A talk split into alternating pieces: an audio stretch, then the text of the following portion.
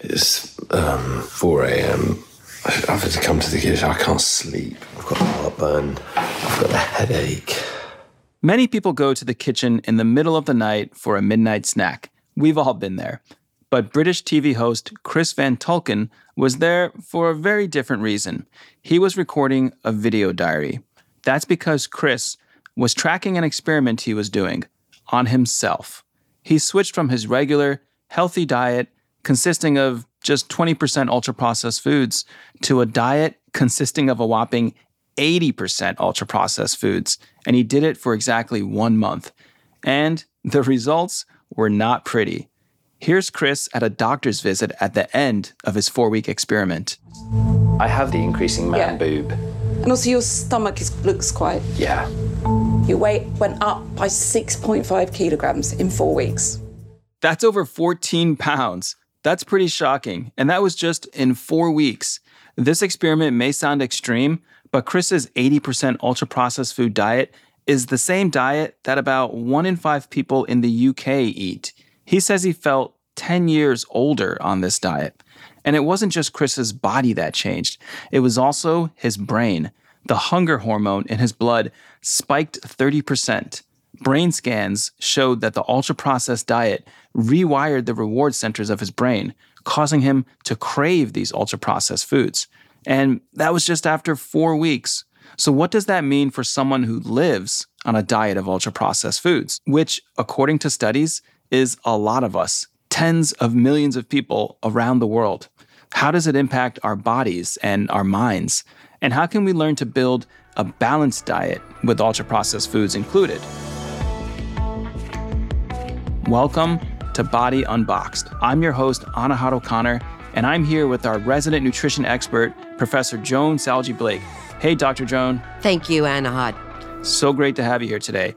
Today, we're digging into a super important topic, one that's very nuanced. It's the topic of ultra processed foods. We're looking at the ways that ultra processed foods affect our health and our wellness. But we're also looking at the role that they play in food equity and access, which are things that are often overlooked. We want to get into all the new research on ultra processed foods, but we also want to address the very real limitations that many families experience when it comes to building a healthy diet for themselves and their families. And before we go on, be sure to subscribe to Body Unboxed so you catch our bonus content where we dig even deeper into the science behind each episode. Today we have two great guests. First up, we have Kimberly Wilson. She runs a psychotherapy and nutrition practice in central London. She also hosts Stronger Minds, a podcast on topics such as food, lifestyle, psychology, and mental health. And she co hosts the health science podcast Made of Stronger Stuff. So she's definitely a podcast pro. Her forthcoming book is called Unprocessed How the Food We Eat is Fueling Our Mental Health Crisis, and it was just released on February 23rd.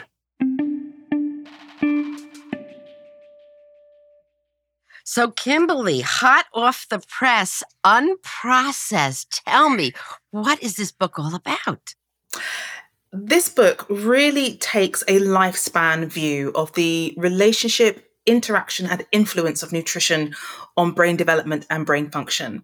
So, in my previous book, I'd looked kind of at adulthood like, you're an adult, you've got an adult brain, how do you look after it? For as long as you can. In this one, I've really tried to look at actually what do we need to start building the foundations of good neuronal architecture, of good brain health from preconception through early life, childhood, adolescence, young adulthood, and older age as well. And really looking at the influence of our common, typical modern diet on our ability to build a healthy, functioning, happy, responsive brain. Let me tell you something. You are so smart because everybody thinks when it comes to nutrition and the diet, it's all from the neck down. It's not just from the neck down. Okay. It's from the neck up too. I mean, the, the head is part, the brain is part of a healthy body. And gosh knows we need to nourish it. So you are really on the ball here. You know, a lot, Kimberly, has been in the news lately about ultra processed foods. And what is the public's perception of ultra processed foods? I think the public's perception of ultra processed foods is very, very confused. And it's really not surprising because a lot of the scientists are quite confused about A, what they are, how to categorize them, and B, really what the problem with them is. You know, there's a general sense that they're not great, but we're not really settled on why they're not great. So the latest attempt to get a decent handle on what they are have been the Nova characterization, which breaks foods down into four categories from minimally processed or natural foods. So things that have been maybe dried, like beans that have been dried and packaged in a bag and rice and things like that, to group four, the ultra processed foods. And generally, ultra processed foods are those that are ready to eat, ready to heat, and for which there isn't a domestic equivalent of one of their cooking processes or their ingredients. You know, sometimes there is a process called extrusion where you're kind of using chemicals or high speed centrifuges to strip meats off bones. You can't do that in a domestic kitchen. Or maybe you have the isolate of whey proteins. You're not getting that in your supermarket shelf. So that would be classified as an ultra processed ingredient in an ultra processed food. The complication comes with A, food manufacturers are able to label these foods as healthy, nutritious, vitamin enriched, high fiber, various kind of health claims can be made, which to the consumer make them seem like very, very healthy, nutritious choices. But what the scientists would categorize as an ultra processed food. So there's a bit of a conflict between what the scientists are saying and then the influence of the food manufacturers and of food advertising. Right. I mean, jelly beans are jelly beans. You know what I mean? They're not green beans. We know this, right? this ultra processed food is very, very confusing because you said that, you know, all that mechanical things that may go on. But, you know, when you said that a soy isolates, I said to myself, mm, that's in my soy burger, my mm-hmm. vegetarian mm-hmm. burger. So now is that a bad thing? Well, this is it. And I I try not to use kind of moral language around foods because it's all about context. But strictly, yes, you know, your soy protein veggie burger would be considered an ultra processed food. It gets complicated as to, you know, whether there are other things in it that might be considered very, very ultra processed, or whether we can be okay with a bit of soy protein mixed in with, you know, chopped onions and fresh herbs and garlic and all of that sort of stuff. So it's really about the context in which that ingredient sits within the food itself and then the context of that food in your broader diet. talking about jelly beans, let's use that example. If you have just finished a marathon, you've done a distance race. I have a friend of mine, her favorite distance, her favorite distance is 40 kilometers. It makes me sick. But she takes, you know, gel patches and jelly beans with her for fast energy. And she would slap me in my face if I were chasing after her with a carrot saying, have this low glycemic sugar, right? So for that context, for that activity, for that need, that jelly beans are fine. However, if 80% of my diet was chocolate or jelly beans, then I'd be in trouble. So the odd piece of chocolate is not going to be a problem in the context of a nutrient dense diet that is largely unprocessed and that I enjoy. But if I'm eating most of my foods that are nutritionally depleted and ultra processed, then my brain is going to be struggling. You know, um, I'm Italian, and I, I can remember my grandmother always having a pot of fresh tomato sauce on the stove. Mm-hmm. I mean, it's mm-hmm. two in the morning, two in the afternoon. It didn't matter. It was always simmering. Mm-hmm. You know, when, when I was researching this episode, I found out that in Italy, my people, only 18% of adults' daily calories come from these, you know, very ultra processed foods. Mm. But in the US and in the UK, it's like over 55%. So what's yeah. going on here? So I think what happened to the UK and the US, I think there's a couple of things. One is that our countries were really affected by the industrial revolution. You know, a lot of the big changes, the steel mills, the steam trains, the shipbuilding happened in our countries or, or, very quickly spread across. And the Industrial Revolution and the need for workers and the efficiency and, you know, new daily schedules shifted our relationship with eating. It meant that our, our eating times had to change. And actually, we've seen an acceleration of that. People are eating more quickly. Everything needs to be more efficient. Don't bother chewing, just have a meal replacement drink. All of that stuff is still continuing. So I think the Industrial Revolution made a big change to the way that we relate to our food. But also, I think other nations have just been much more protective of their food cultures, you know. And we know, for example, that France is really protective of its culture in general, in terms of even the number of foreign language songs are allowed to be in its charts, but also, you know, a real sense of pride and protection around the culinary history. And Italians are, you know, famously proud of their food uh, and protective of it.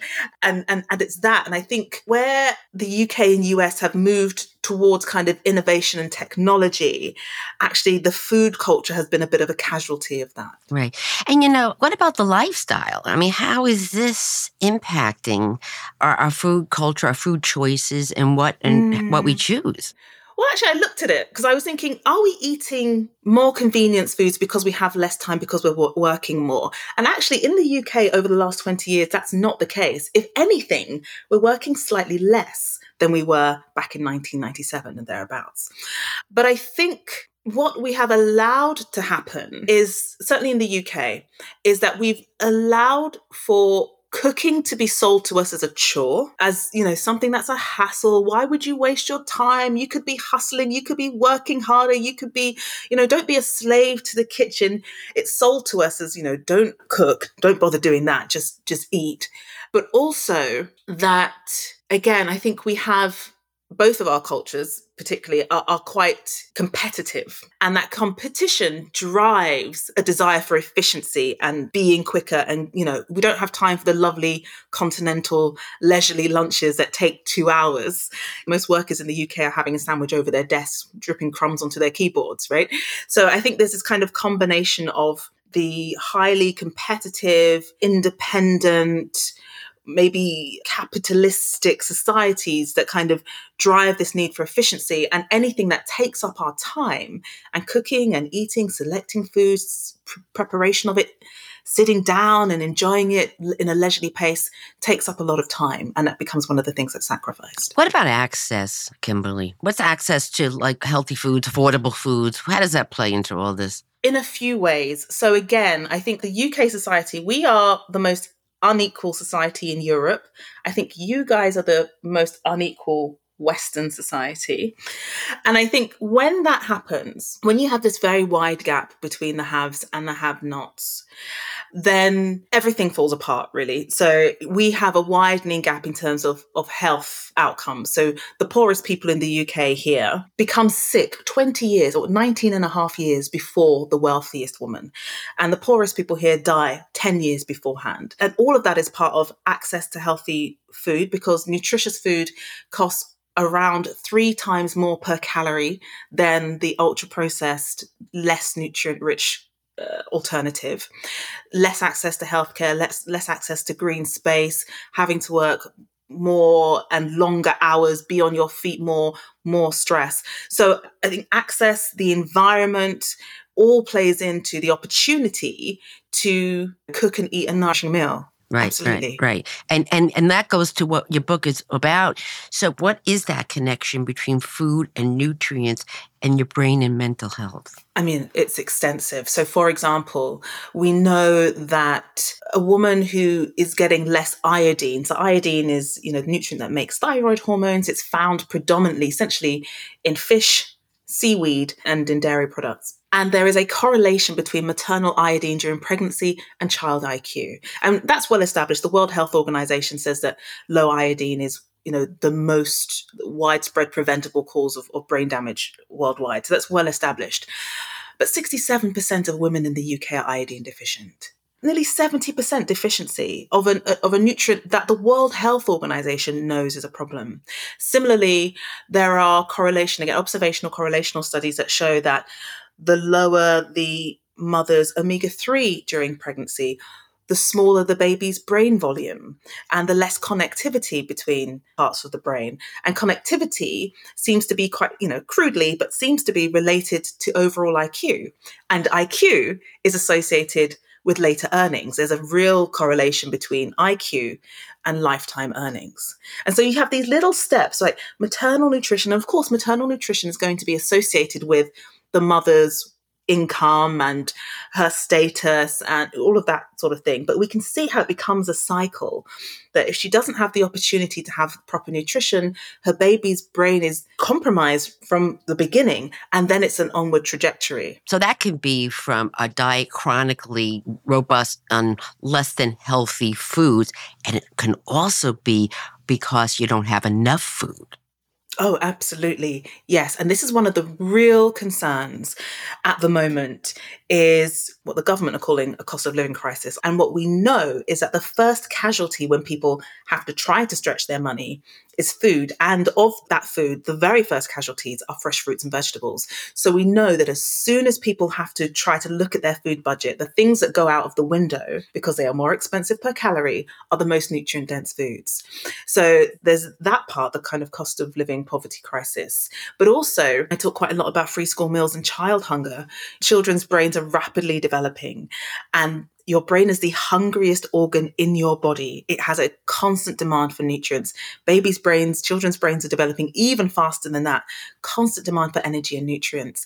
And so the idea that we have children in the UK, so 4.3 million living in, in poverty, and of those, nearly a million, 800,000 fall through the gap of eligibility for free school meals in the UK. So they're poor, but not quite poor enough, but their families still can't quite make ends meet. There's increased risk of suicidality, depression in children who are hungry or food insecure. Uh, that's why we have school lunch and school breakfast here in the states, but you know it still uh, need to be improved. Kimberly, this is your second book. What you know propelled you to write this second book on this topic? Largely it was the injustice, you know, the unfairness that I was seeing. The interesting thing about my practice is that I went from working in a prison to working in a private practice in quite an exclusive part of London. And so I went really from people who were very poor, low in economic status, many of whom would be considered in kind of a classical sense as the underclass, to working with people who were at times landed gentry, you know, lady this and that, people with several homes and one in France and, uh, you know, all of this stuff. And just seeing the sheer disparity kind of writ large. And London is it's kind of famous for that. You know, you can go around the corner to, from refugee center and suddenly you're in this kind of very swanky, expensive place. You know, it's this kind of disparity sits side by side. Along with some of the studies that were coming out while I was working in prison that was showing that just simply improving nutrition through supplementation in these cases was reducing violence by about 30%. And so it really raised the question of how are we holding people culpable for their actions, for their decisions, if the machinery that is making those decisions is impaired by nutrient deficiencies that they are unaware of. Where is the fairness in this? Where is the justice in this? And if we're really going to call ourselves, you know, a, a civil society, then how are we going to accept that we have a million children going hungry? How are we going to accept that we're just that this is happening and we're just going to walk on by? So it was really, I think, a question of fairness. Kimberly, I want to thank you so much for joining us today. My absolute pleasure. Thank you so much for having me.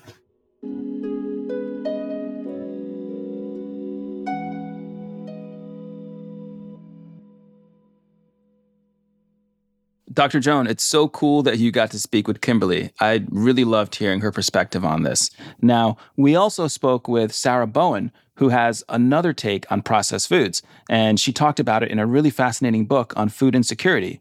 That's right. Sarah is a professor of sociology at North Carolina State University and the co author of the book Pressure Cooker Why Home Cooking Won't Solve Our Problems and What We Can Do About It. You know, Sarah, I love the title of the book, and this is so great.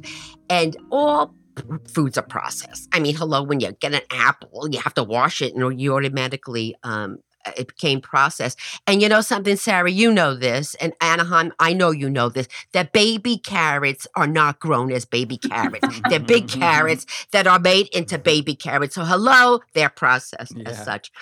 Sarah, do you really think processed foods have really changed a lot over the years? Uh, well, certainly there are a lot more of them than there used to be. Um, if you think of an average grocery store, I often think of processed foods as a lot of those foods that are in the middle aisles, the aisles that just go back and forth and on and on. That is a very big section of the grocery store now. And even crackers or chips, like there's many more varieties than there used to be. So I think we've had processed foods in some form for quite a while, but we certainly have a much bigger array of them. They're much easier to access and they're relatively cheap.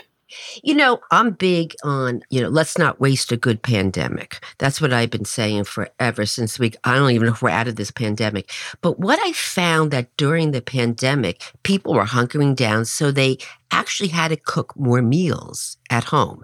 So cooking at home is a good thing, but you know, it's Thursday and you know, it's hard to start a fresh chicken and roast potatoes and, you know, fresh broccoli and steaming up where you could help with some frozen vegetables. You can have some healthy processed foods can be quite time efficient for those that are time impaired, uh, affordable and process, but process because they can go on the table more quickly, but still have good nutrition.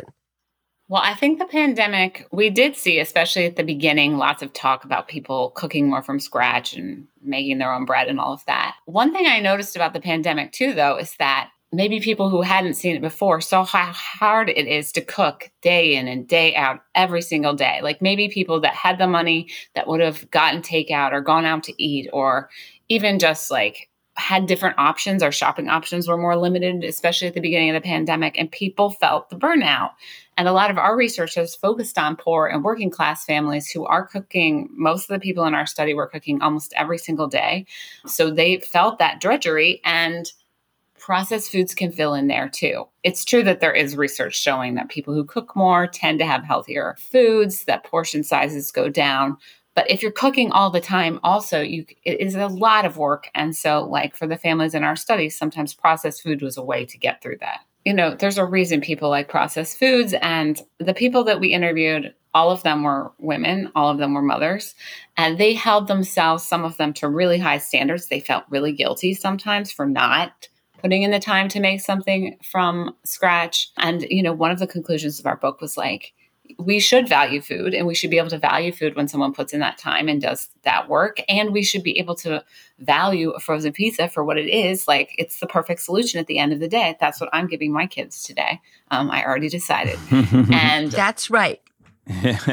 Same here. It's pizza night in my house on Fridays for the kids. And you know, Sarah, you're, you're spot on. I mean, that isn't right. Don't shame people for, you know, having to put a frozen pizza on the table. Don't shame them for having macaroni and cheese, which I love all the time. Add beans to it, add sauce. That's very, very affordable. So I think that's great. And, and I love that that's what you were talking about in your book. So, at the same time, one thing I've been thinking about, especially as these studies have come out suggesting that there could be health implications to eating a lot of processed foods, is like, what are we doing about this?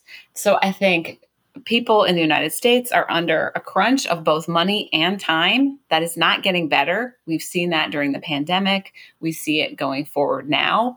And so, instead of just telling people like do better. We need to recognize that. And if it's important that people have the time and the resources to cook from scratch then we need to change some big things to make that possible. Yeah i think i think you bring up some really excellent points there. And you know you mentioned that there is this growing research showing the health implications of eating ultra processed foods in particular you know not so much the the canned beans and you know baby carrots and bagged spinach which is also processed but the ultra processed things like you know the uh, Doritos and uh, the really sugary foods with all the additives. I'd love to dig a little deeper into your book, Pressure Cooker. I think it really gives another perspective on the conventional wisdom, which is, you know, if you read Michael Michael Pollan, the advice is, you know, eat food, not too much, mostly plants, and we should all be, you know, cooking at home. But you studied in your book, I think it was 168 families, um, which I thought was fascinating.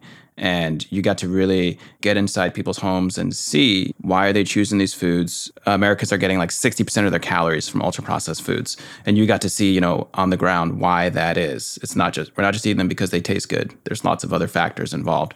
So with these 168 families that you studied what were some of the big factors you know that led them to consume these processed foods? And what were some of the obstacles to conventional wisdom of eating real, quote unquote, real food? Yeah. So I think there's two points I could make. One is that when someone says we need to cook more from scratch, and this is kind of how the book started, we think like, who is the we here? It's women. Like women still do most of the cooking in this country and have less leisure time and experience these time crunches and experience all of the stress related to parenting, but also specifically around food. And so when we say we need to do better, it's really you need to do better. And so, like, that's kind of the starting point. And we interviewed 168 women to see what their experiences were. The biggest part of the study was a, was specifically with poor and working class moms in North Carolina. And my co-author Joslyn also interviewed some middle class moms as part of her dissertation. So with the poor and working class moms, I think the key issue was this issue of time and money especially now, even more than when we started that study 10 years ago. If you have enough money, there are some options now. You can get your HelloFresh, your meal kits, like, you know, it comes all prepared. They make some of the decisions. You can buy some of the stuff pre chopped. If you don't have that kind of money, then you have to put in the time. And, you know, if you're working two jobs or you're working one job, but your schedule changes, you don't have childcare, you're running back and forth, like there's not a lot of ways you can buy yourself out of that conundrum, but you can buy the frozen pizza or the ramen or the TV dinner. We also saw other things, though, that I think are sometimes overlooked. Sometimes when people are talking about this, things like processed food lasts a long time, so it's not going to go bad. We waste a lot of food in this country. Like household food waste is high. The kind of house food that gets wasted the most is exactly the stuff that they are telling us to eat fresh produce but if you don't eat it or people don't like it, it goes bad. Also, for some of the moms in our study, you you choose things that kids are going to like because again like the expert advice is that you're supposed to introduce your kid to a new vegetable 20 times. Like they reject it 19 times and then on the 20th time is when they might say yes. But if you don't have a lot of money you're not going to do that. And then finally one thing that i think surprised us a little is that a lot of the families in our study didn't even have basic kitchen supplies. I think sometimes when you hear these conversations that's kind of accepted as a given that of course people would have knives and cutting boards like basic things. But like many people did not have a sharp knife. They did not have basic containers to store the food. The stove didn't always work. And so like a few families were even living in hotels or in places like that where they didn't have a stove. So i think all the things that you need to make that from scratch dinner really it's really quite a bit. And if we don't address those then just telling people to stop doing it is is pointless. Yeah, those are excellent points. I mean, I, I even in, in my household, I have found that I like to buy fresh fruits and vegetables, of, of, course. And I go to Trader Joe's to try to get some affordable versions. And I like to buy blueberries. But I find that even you know, once I buy them and bring them home, it's like a race to the clock to how long before they uh, before they start like getting those molded. Blueberries go bad so they fast. go bad within like two days. They start growing Yes. mold and fuzz. So we're always, even though we love fresh fruits, we're always throwing them in the garbage or some of them in the garbage because they go off so quickly, and we just kind of take that for granted that we have that luxury. But for a lot of families in the United States and other parts of the world, you know, that's one thing I learned from your book, which is they don't have that luxury. You know, you can't buy five or ten dollars on a packet of fresh blueberries that's going to be rotten in a two or three days. And so you can buy processed versions that are frozen or canned. So I think there are a lot of big and important obstacles you mentioned there. And there are some pros to you know buying these processed foods. So I'd love to know um, what are some of your recommendations because as we discussed, there are the health implications of the ultra processed foods in particular, which can be very convenient and affordable and really the only option for a lot of people. And, and then these pros and cons. So, what are your recommendations sort of going forward? Do we need to address the food system here? Yes, I think we need to address the food system. Food companies are very good at profiting from what we need and seeing these gaps. And like there are gaps in sort of our care infrastructure in this country, and they've kind of filled in. So, although I think there probably are some things to do at the food system level for sure, some of the things that we thought about most with the book are how do we address these gaps? And I think there are three big ones. So, the first is about families and time. So, the US is unique. We are uniquely bad at supporting families. We do not have free or even universally subsidized childcare. We don't have universal paid parental leave. We don't have all these, these things. So if it matters that people spend more time cooking or that they have that time, we need to think about the reasons they don't have that time and offer more support for families and especially for mothers. And also, speaking of mothers, we've talked about this book a lot, and people are like, what about the dads? And in most, the vast majority of the households in our study, the fathers, the men were not doing much of the cooking. In my house, my husband does more of the cooking than I do. So I know that that's not always the case, but I think that that's. I'm like raising my of a- hand because I am one of the rare exceptions where I do most of the cooking in my house. But my wife does the lion's share of all the other work, but I like to do the cooking. It definitely is changing, which is really important, but it needs to change even more. So so that's one thing, like giving people and giving moms more support and especially at the level of like government policy and the kind of things that we all need to have this time to invest in kids and in care work, which includes food but not just food. The second thing is that because for me this is also partly an issue of economic inequality, like a lot of our study was with poor and working class families who were really struggling to get by, and processed foods was one of the ways they did that. They did not go out to eat very much, but they did make ramen and TV dinners and these things that are cheap and that are ways to fill kids. People need more money for food. And we saw during the pandemic, they expanded SNAP, expanded child tax credit. They had a PEBT program that was specific money for people that had been getting free and reduced lunch when they were out of school. Like people they did kind of expand a lot of these programs and food insecurity went down. It worked. It really surprised me in a way that the government responded so quickly because it was very quick. It was kind of this natural experiment. And now it's all being cut. The expanded snap is ending this month. And that will hurt people. That will make it less possible for them to buy the foods they need for their families um, we asked the people in our study you know if you had a little bit more money this was the pre-pandemic study what would you buy? And the top answer was fresh fruit. Like that's what people wanted to buy. So people need more money to be able to do that. Sarah, this is just so fascinating. And and first of all, Anahad, who knew that you cooked? All right, this is this, I mean, this is the best kept secret in the whole wide world. And I do make all the food, all the dinner in the household. but I think what we have to do here is stop food shaming. Okay, there's nothing when you say that that the center of the aisle has what they call been uh, this myth that it's processed food. First of all, all the food in the entire supermarket has been processed.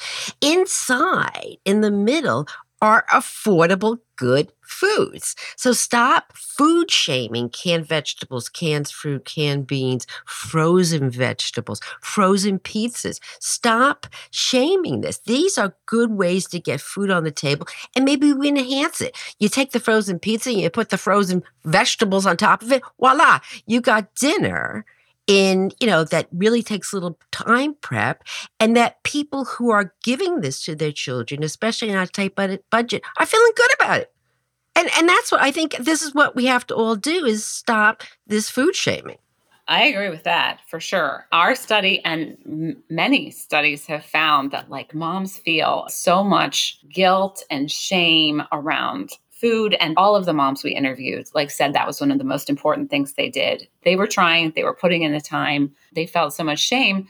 And i also think it's important to acknowledge that that shame is also tied to class and race. There is a certain shame around processed foods in general ultra processed foods but like we have this idea that like the organic fruit roll up things, the organic fruit snacks are okay because they're like fancy and organic, but the regular ones are bad or opting out. Or my students and I were just talking about this week. Like one day I realized, like, oh, a baguette. A baguette is white bread. Like, you know, Wonder Bread, totally terrible. A baguette, it's French, it's fancy. so we need to stop shaming all moms.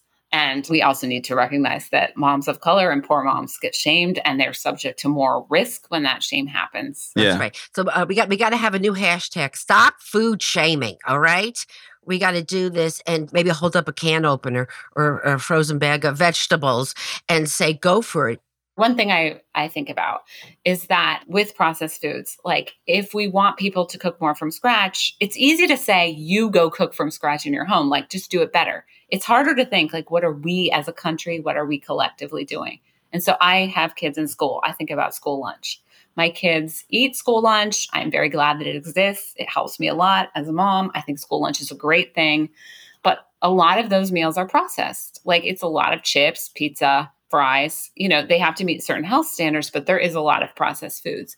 And so I think like if this is important, we should show that as a country, but that would be very difficult. We'd have to invest more in the workers. They need more training. They need more time. They need to be paid more. We'd have to rehaul lots of the kitchens because they don't have the infrastructure. We have to think about like the ingredients because it would be harder. They'd be going bad faster, and that would be really hard. But I think it's worth it. And it also kind of, when you start thinking about how complicated it is at a school level, it makes you realize, like, oh, yeah, this isn't actually that easy to do in a house either. We just kind of, hmm. it's easy to say, but it's not actually easy to do. Yeah, it's such an important point because uh, I believe studies show that children get the vast majority of their calories each day at school. So, if we want to improve children's diets, working and focusing on school food will go a long way. So I think that's an excellent point. I just want to wrap by saying two things. First off, you're both welcome anytime uh, to my house for a home cooked meal. As I said, I do the cooking. Sounds great. anytime. Y- yes, Sarah. And, just wait until we get that address. Yeah, whatever. and then second, um, I think you know your book is so important, and I really encourage our listeners to go read it because this is such a complicated issue. So thank you so much for this today. Thank you. Thank you. Thank you.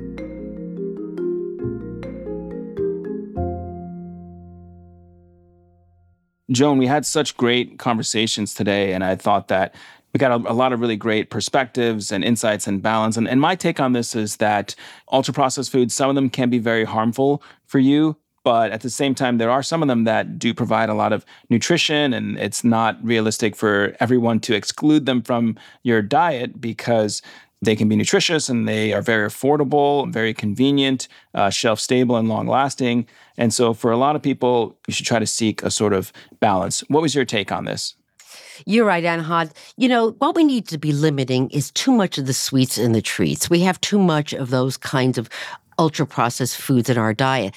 But on the other side, there are some ultra processed foods, or they are categorized as such as breakfast cereals, which are a great source of good nutrition in the morning.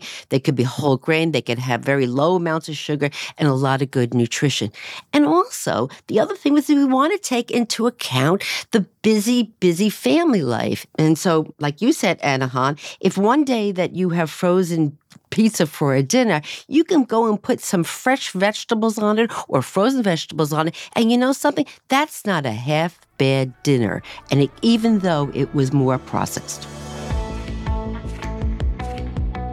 We hope you found this episode both educational and entertaining. Remember, we're not providing you individual medical advice, so take your family's medical questions to your doctor, especially before starting any new diet or health routine.